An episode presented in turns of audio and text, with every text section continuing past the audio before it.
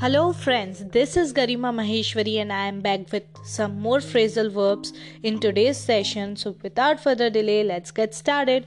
Today's first phrasal verb is do somebody something over, which means beat up, ransack, be informal, in an informal way.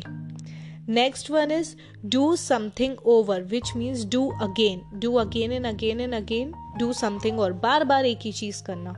Next one is do away with something, which means discard, discard, do away with something. Next one is do something up, which means fasten or close. Next one is dress up, dress up, which means wear nice clothing. Next one is drop back, which means move back in a position or group. Next is drop in by over, which means come without an appointment. Next one is drop somebody something off, which means take somebody something somewhere and leave them it there.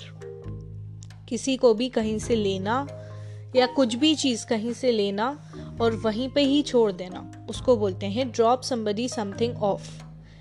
Next one is drop out, which means quit a class, school, et cetera. Next one is eat out, which means eat it eat at a restaurant. With next one is end up, which means eventually, reach, do, decide.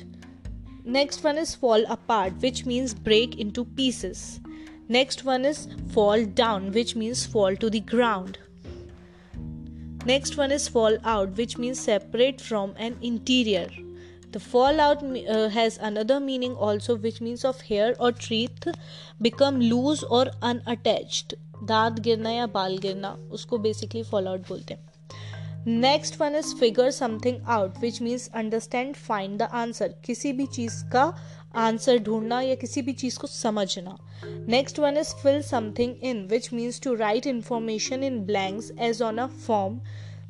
Basically the to fill the unfilled blanks, empty blanks in a form or wherever in fill in the blanks etc or etc. Next one is fill something out, which means to write information in blanks as on a form. The same is the meaning here also. Fill something out, fill something in.